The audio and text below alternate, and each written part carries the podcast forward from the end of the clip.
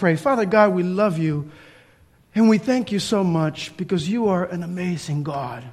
Father God, I ask that you be with us right now. Uh, it's not me here. I have nothing to bring here. I can only cling to the blood of the cross of Calvary. And so I'm asking, Father God, that it be you speaking and not I, especially right now as we're about to discuss this topic called love sharing.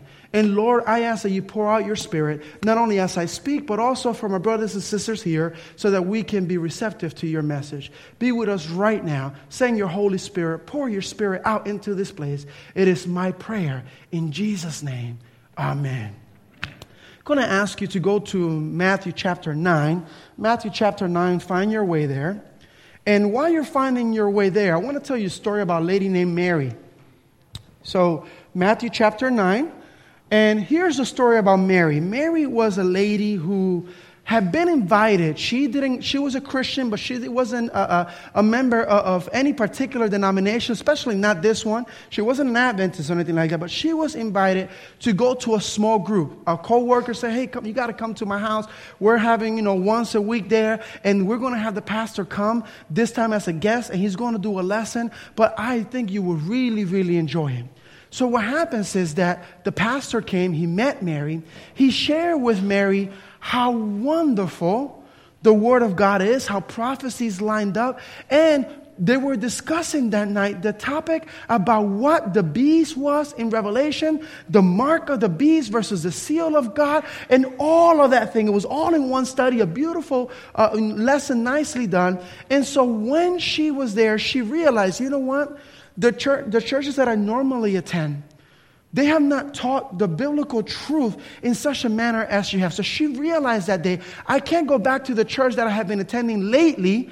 It's never mind the other ones. I, I need to start going to your church. Where do you guys meet? When is your meetings? Oh, well, we meet, as you know, it's Saturdays and it's going to be here. Here's the location. She was so excited. So, what Mary did is that she went home and she was so happy she couldn't wait for the day to come. And so, on Saturday morning, on the way to church, what she did is that she went into her closet, she got herself the highest shoes you could wear, you know, make sure that she, she's dressed to impress her best for God. She threw in the most wonderful dress, the nicest hat she could wear, you know. Uh, Dr. Peku puts your hat to shame. I mean, hers was like two or three feet this way. You know, she wanted to make sure that it was all fancy, pretty. And then she, you know, uh, those of you who may have family members who wear a lot of jewelry that you yourself wear, you know, you have like the everyday jewelry and then you have the ones that you get all decked out and put on. She wanted to make sure that she was all decked out put makeup for the first time, you know, uh, swatch from, from sports braziers to the other one. You know, she went, she was all out. Shows up to church, and the greeter at the door, who was also a deacon, this is why I like having in our churches greeters separate from deacons. Deacons have their own job. They shouldn't be the maintenance people, the greeters, and everything else in the church. You already have enough of a handful with the things we need you to do.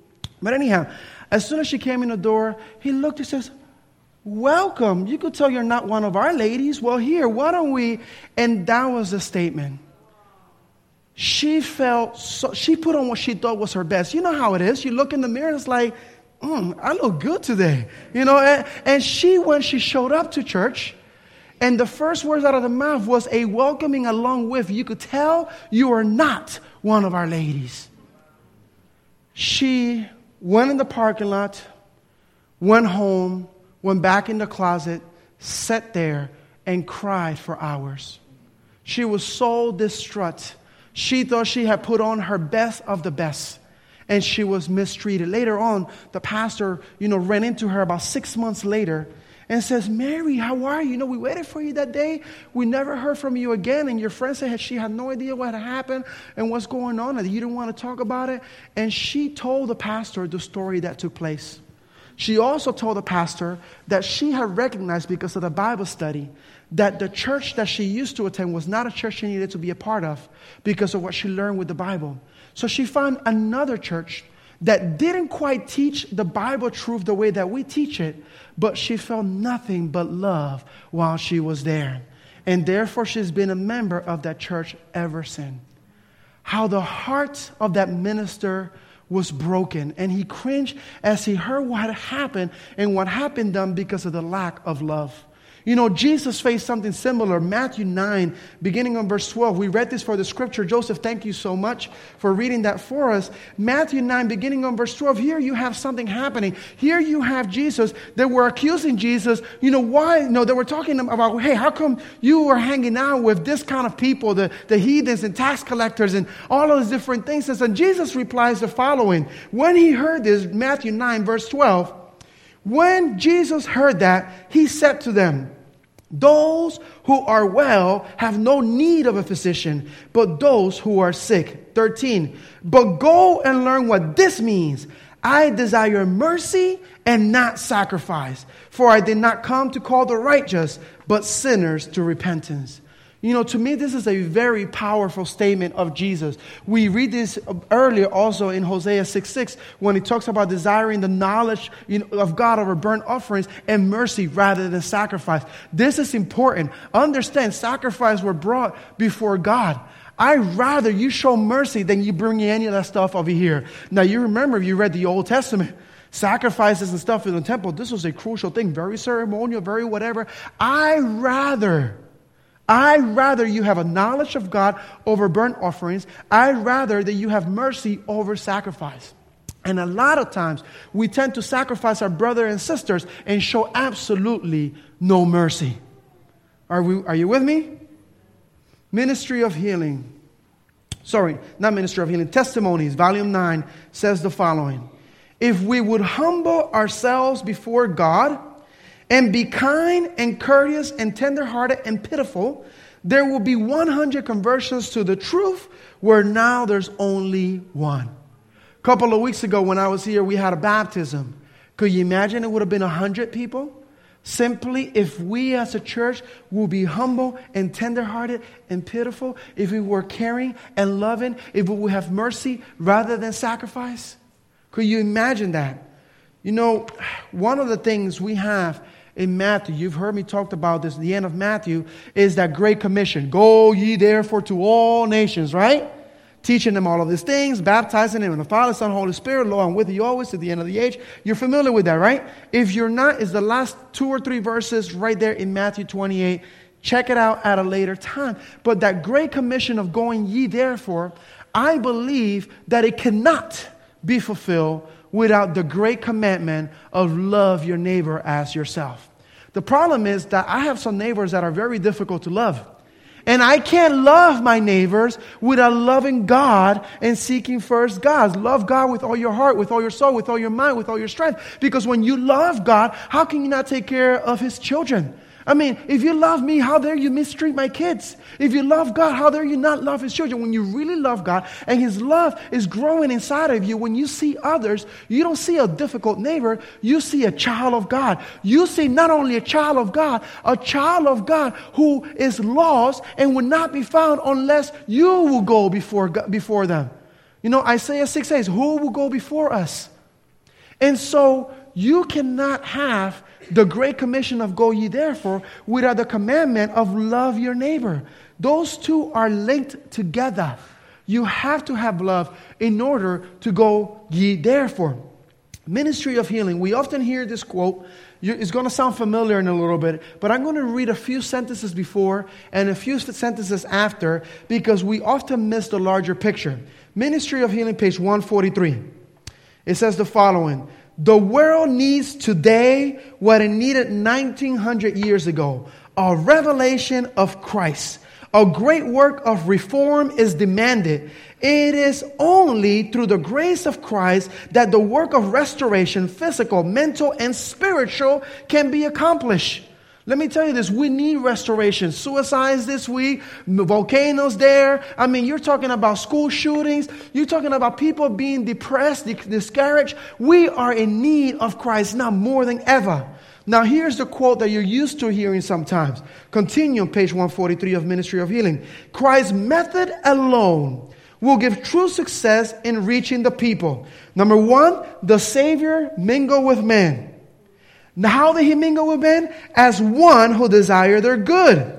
He showed his sympathy for them. He ministered to their needs. He won their confidence. And then he said, Follow me. And he continues after that. There is need of coming close to the people by personal effort. If less time were given to sermonizing and more time spent in personal ministry, greater results will be seen. The poor are to be relieved, the sick cared for, the sorrowing and the bereaved comforted, the ignorant instructed, the inexperienced counseled. We are to weep with those that weep and to rejoice with those that rejoice, accompanied by the power of persuasion, by the power of prayer, by the power of the love of God. This work will not, cannot be without fruit. So we often cheat ourselves when we read just those steps, but we don't understand the work that we need to get done. You see, people don't care how much you know until they know how much you care. People are not going to be worried about the 2300 day prophecy or the mark of the beast if they don't even know what they are going to eat today and they haven't eaten for a couple of days. Many times, churches are dying and people say, Pastor, we need you to preach another sermon. As nice as that may seem, if your entire gospel experience is based on the time from 9:30 to 12:15, 12:30 when we finish here, may God have mercy on your soul. Understand that more effort needs to be put forth by each individual. I can't save you.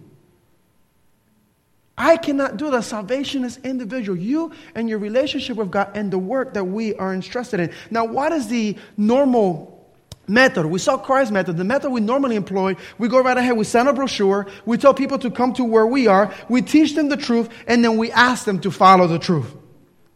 Could you imagine if the text we read, you know, for God so loved the world that he mailed a lot of brochures?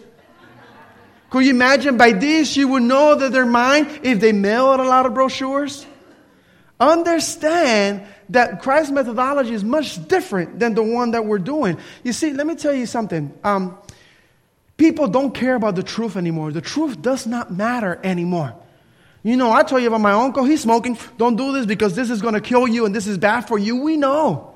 People are in no need of information. You see, things have changed a lot. Back in the day, Back in, know, maybe 50s, 60s, 70s, if you grew up maybe in an, in an island like Puerto Rico in the 80s, like I did, then you, you have a similar understanding. People were starving for information, but the families worshiped together, they studied together, they worked together, they were always together. New data was great. Now, I can get information of anywhere. I can Google almost anything. And so what happens is that people are not starving for information like back in the day. Back in the day, I remember growing up that a Sunday keeping pastor learned the truth about the seventh day, Saturday Sabbath, and the entire congregations became Adventists and they gave their life to Christ. The truth doesn't matter anymore to many people. I'm not saying it doesn't matter to God. Please don't misunderstand me. What I'm saying is people know this is bad and they still do it.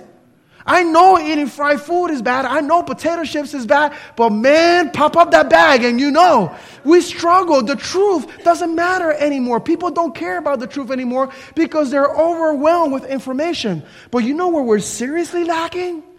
Relationships. Seriously lacking. I got 50 million friends in Facebook. Now, how many close friends would I call if I'm in need of something? How many of them are on your phone list? Understand, people are yearning and starving for relationships. So if the needs have shifted, perhaps our methodology needs to change as well. Ministry of Healing, page 470. The strongest argument in favor of the gospel is a loving and lovable Christian. Understand that. There's many Christians that aren't lovable, so as a loving and lovable Christians. Testimonies, volume 9. Man will believe not what the minister preaches, but what the church lives. You know that 60 to 70% of the people that come to church is through relationship. The other 30 to 35 is through the pastors, Sabbath school, pathfinders, programs of the church. But the reality is that that good 65 to 70 is strictly through relationships plain and simple. And yet, we don't want to interact with anybody. Pastor, we're paying you. You go and do the stuff. Elders, why do we, we just voted for you for two years? Go do some work. It's not how that works. It is not how it works at all. You know, one of the largest churches in the world. It used to be the largest. It's not the largest anymore. But this story, some years ago, I was reading about this. Uh, it's in Korea. Um, it's a church that is, is not a Saturday keeping church, it's a Sunday keeping church. But they were interviewing the pastor of the church, and they asked him, Hey, so, you know, your church has grown so much and it keeps growing. How many new members do you think you'll baptize and you'll get over the next, the next year? He says, 100,000. And, he, and they say, wait, you didn't even think about it. You're just giving that number. Explain that to me. Are you just saying that just to say? He's like, no, no, listen. You know, because the way this church works is that they have 50,000 small groups throughout the community, in the homes. And they've grown and grown and grown. And then they come together on Sunday for worship. But throughout the week, there's no Wednesday night prayer meeting. They're just the small groups meeting there. And so what happens is that uh, during the small groups, um, he says, I gave him a task. For the next year, you have to love two people. Plain and simple. So, loving two people times 50,000 equals 100,000. And that's how he arrived at his math. Because you see, the secret is love. The technique is love. And when it comes to loving and relationships and building on relationships, you know, it requires making contacts with non Adventists on our everyday life. Not just a fall event or spring event. This is who you are on the daily. You know, understand something. Many people think that when we do a baptism here, when we do a revelation series and baptize whatever, that that's the work. That's only 5% of the work. This is, um, you know, I don't know much about farming, but I'm told that, that when you go actually grab the fruit and eat it, that's just the end of the job. There's some kind of like sowing and plowing and, and all of those things and watering and weeding and, and stuff like that that takes place. All of that work prior to actually being able to reap from what you have sown. And so when it comes to the work of God, it does the same thing. As the pastor that told the story, he went to a small church and they said to him, Pastor, um, you know, we haven't had any baptisms in a long time. We, we need to do some kind of evangelistic series, some kind of crusade to bring people to Christ. And so he asked these three questions. I wrote them down because I, I thought they were very well put together. How many non Adventist folks do you currently have coming to your church? The member answered, mm, Can't think of any. How many close non Adventist friends do you think your members have? He says, I don't think there are any of those either. And then he says, okay, how many Bible studies are your members giving presently? And he says, well, I think the previous pastor maybe have had one or two, somewhere around there. And so then he says, so no plowing, no planting, weeding or watering, and you want to bring in the reaper. The reaping is 5% of the work. 5% of the work. You see, we have to shift from being church center from being just like a little private social club to being people center. We need to focus on people. Don't have to, people don't have to come to our church and listen to our information. We should be out there mingling and interacting with them. Go with me to the last passage for today, Matthew 25. Matthew 25, beginning on verse 31. And when you have it, say amen. Matthew 25 beginning on verse 31, and when you have it, say amen. Matthew 25, verse 31. You may be familiar with this. I talk about these parables of Matthew 25 all of the time, but today we're actually going to read through it because I want you to see what's happening here. Matthew 25, verse 31. It says, When the Son of Man comes in his glory, remember that here in Matthew 25, you're seeing what the God's people looks like. Matthew 24, what the world looks like in the end times. Matthew 25, what God's people looks like in the end times. And so the first parable is spirit filled, spirit led people. The second parable, the talents, everyone working, not being wicked and burying their talents in the ground. And here's the third one. So we're spirit filled, everybody works. Now, what kind of work ought we to be doing?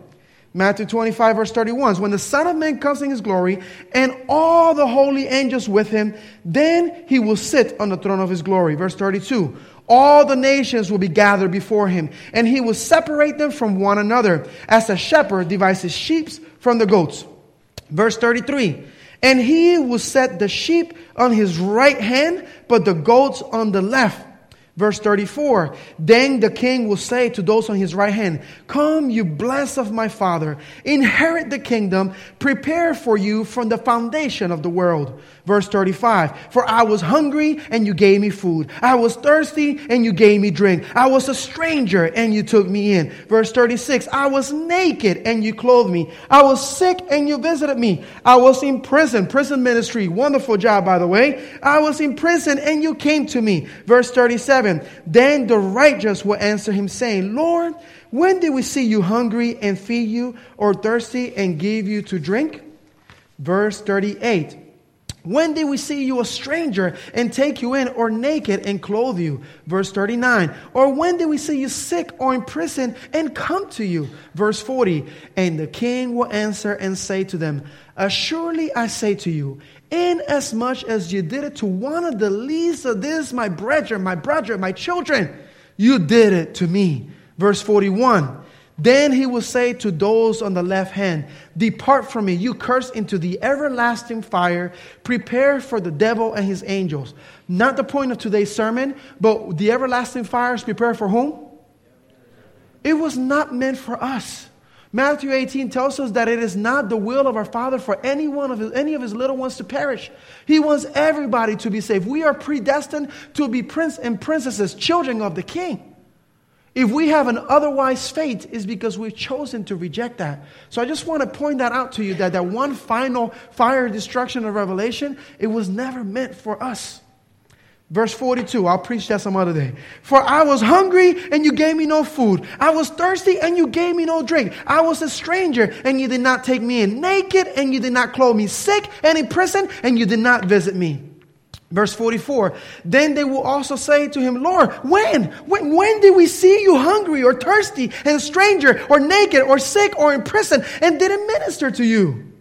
Verse 45 Then he will answer them, saying, Assuredly I say to you, inasmuch as you did not do it to the one of the least of these, you did not do it to me. Verse 46 And this will go away into everlasting punishment, but the righteous into eternal life. You know, we just read through all of that. That's all we're reading for today. That, that was enough. But understand something about this here. Something that we often miss, that it's easy to distance ourselves from them. Jesus says something along the lines that not everyone that says, Lord, Lord, shall be saved. Remember that?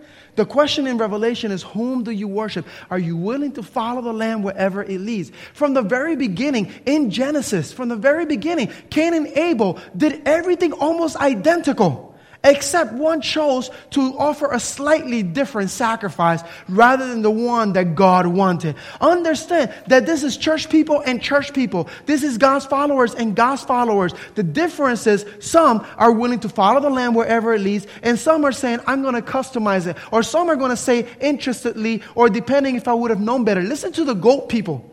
But Lord, when did we not do this to these things to you? In other words, if we would have known, we would have hooked you up, Lord. We would have taken care of you. What do you mean that we didn't do this? Only if we had known, we would have done it.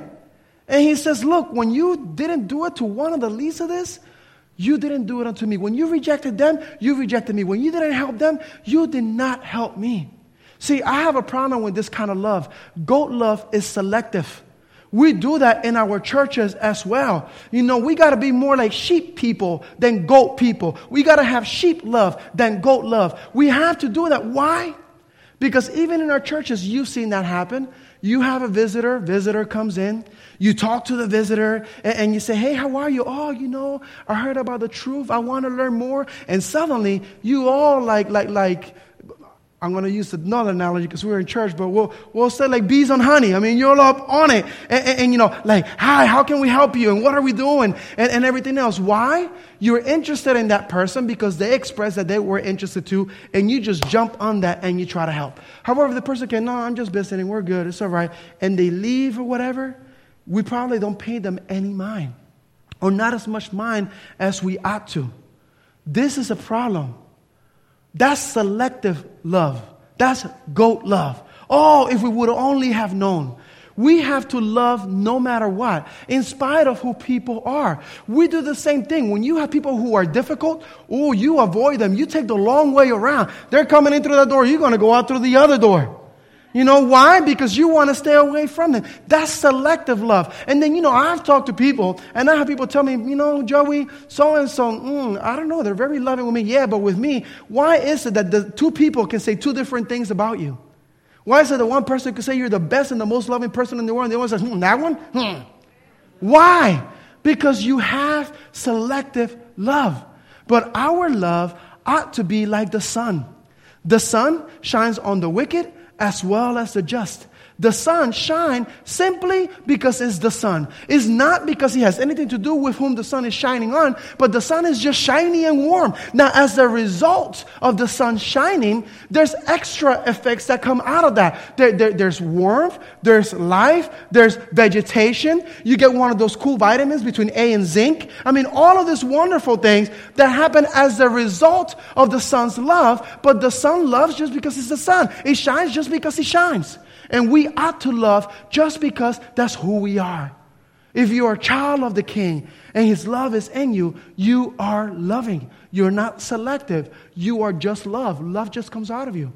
And you are kind and courteous and tenderhearted with everyone and anyone.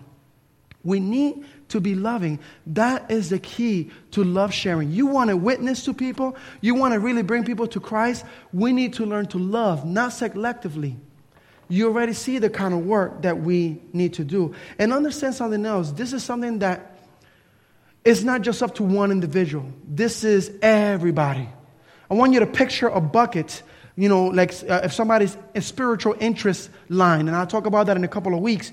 But imagine a bucket of water, and you put a drop, drop, drop, and finally one drop comes that makes it overflow. Is any of those drops more important than the other? Not at all. Doesn't matter whether you're the first drop or the last drop in somebody's life. We need to be loving just because. And as we rub elbows with people who don't know about Christ, they get some of that drops in there. They get a little bit more of Christ, more and more to the point that finally somebody comes, they say something like, you know, I'll pray for you or whatever, and they'll say, yes, do. I want to know more. And it simply happens. But we have to be loving and we have to work together. Here's the last quote for today. You've heard me say this before, and as long as I'm your pastor, you'll hear this like every other week. Desire of Ages 142. God could have reached his object in saving sinners without our aid. But in order for us to develop a character like Christ, we must share in his work. In order to enter his joy, the joy of seeing souls redeemed by his grace, we must participate in his labors for their redemption. See, when the church is depending on only one or two people to carry out the work of ministry, we are crippling God's plan. We are depriving ourselves of developing a character like Christ. And so, if you were daydreaming or missed anything that I said, I want you to come back for this. Right now, I believe more than ever. Just look at the news between people who you think, you know, sometimes people they go through depression. Oh, if I only, you know, if I didn't have these bills, if I didn't have this, if I didn't have that, I would be okay. If I had that job, if I had that house, if I had that car. Here you have wealthy people, rich people doing okay, and still the depression gets the best of them. You cannot fill that void in your heart unless you have Christ in your heart. You may chase it after other things, material things, positions, or followings, but guess what? Unless you have Christ in your heart, that void is going to be quite evident. And so people are in need of a Savior. You have the volcanoes and the school shootings that are taking place. You have disaster out there. The world's in chaos. The world's in shambles. And here we are complaining about why is the pastor now having an additional church? Why can't he be here and preach to us more often? That's not important. What are you doing for the advancement of the kingdom? And are you loving people? If you really love them, you will not leave them be outside without the knowledge of a Savior. Which, by the way, just, just real quick tidbit, okay, you're actually going to get me here more often because uh, the way that, that it works, I'm actually going to be here three Sabbaths a month uh, as, uh, after we finish with the things that we're doing over the summer. But anyhow, with that being said, the point is the most important thing is the love, love sharing. So I want to, um, want to pray with you because I'm hoping that all of us can really take this to heart. You know, that deacon who greeted Mary at the door, he was more concerned about being right than being loving. But if you ain't loving, then you ain't right. Let us go ahead and pray. Father God, we love you so much, and we ask that you be with my church family here. Lord, all of us, I'm not at their jobs. I don't know who their co workers are. I'm not at their house. I don't know who the neighbors are. I'm not in their classes. I don't know who their classmates are. I just don't know who they come in contact with, and I alone can't do this. But Father God, you've called us. You've called this church to be your body, to be extensions of you, a, a, a royal nation, a holy priesthood. Father God, you've asked us. You've asked us to be extensions of you. So please work in us and through us for the benefit of all, so that we can spread the amazing love of you, Christ Jesus. This is my prayer in the name of the Father, the Son, and the Holy Spirit. Amen.